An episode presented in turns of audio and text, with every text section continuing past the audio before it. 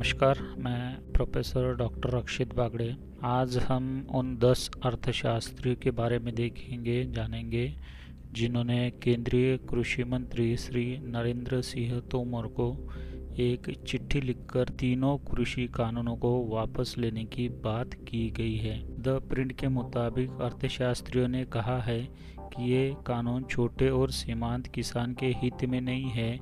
इसमें कहा गया है हमें लगता है कि भारत सरकार को तीनों कानूनों को वापस लेना चाहिए, जो कि देश के छोटे और सीमांत किसानों के हित में नहीं है, और जिसके खिलाफ किसान संगठनों ने आपत्ति जताई है। अब हम देखते हैं कि ये चिट्ठी किन अर्थशास्त्रियों ने लिखी है।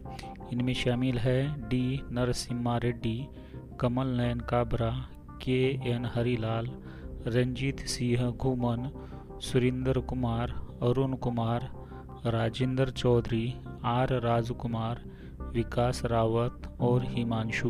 तो इन दस अर्थशास्त्रियों की जो पाँच बड़ी चिंताएँ हैं, उन पाँच बड़ी चिंताओं को हम देखते हैं, जिसमें पहला है एग्रीकल्चर मार्केट को रेगुलेट करने के लिए राज्य सरकारों की भूमिका को कम किया गया है, क्योंकि स्थानिक हकीकतों को ध्यान में रखते हुए राज्य सरकारों की मशीनरी किसानों की ज़्यादा पहुँच में होती है और जवाबदेही भी होती है।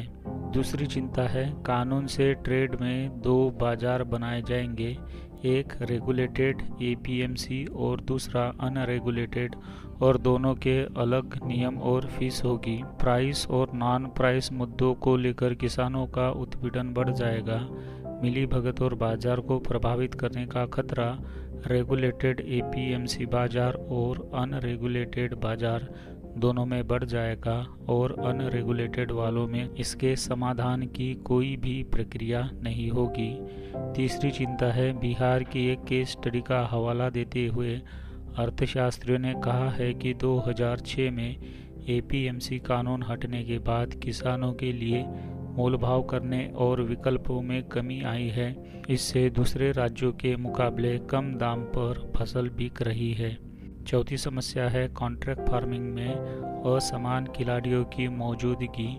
किसानों के हित का बचाव नहीं करेगी। और अंतिम पांचवी जो चिंता जताई गई है वो है, अर्थशास्त्री ने बड़े कृषि व्यापारों के प्रभुत्व पर चिंता जताते हुए कहा कि छोटे किसान बाज़ार से बाहर हो जाएँगे। तो इन सब पाँचों समस्याओं के लिए अर्थशास्त्रियों ने सुझाव दिया है कि किसानों को बेहतर व्यवस्था चाहिए, जिसमें उनके पास मोल भाव की ज़्यादा गुंजाइश हो। सरकार ने कानूनों को वापस लेने की अपील करते हुए अर्थशास्त्री ने कहा कि सच में लोकतांत्रिक काम कीजिए और किसान संगठनों की चिंताओं को सुनिए। धन्यवाद।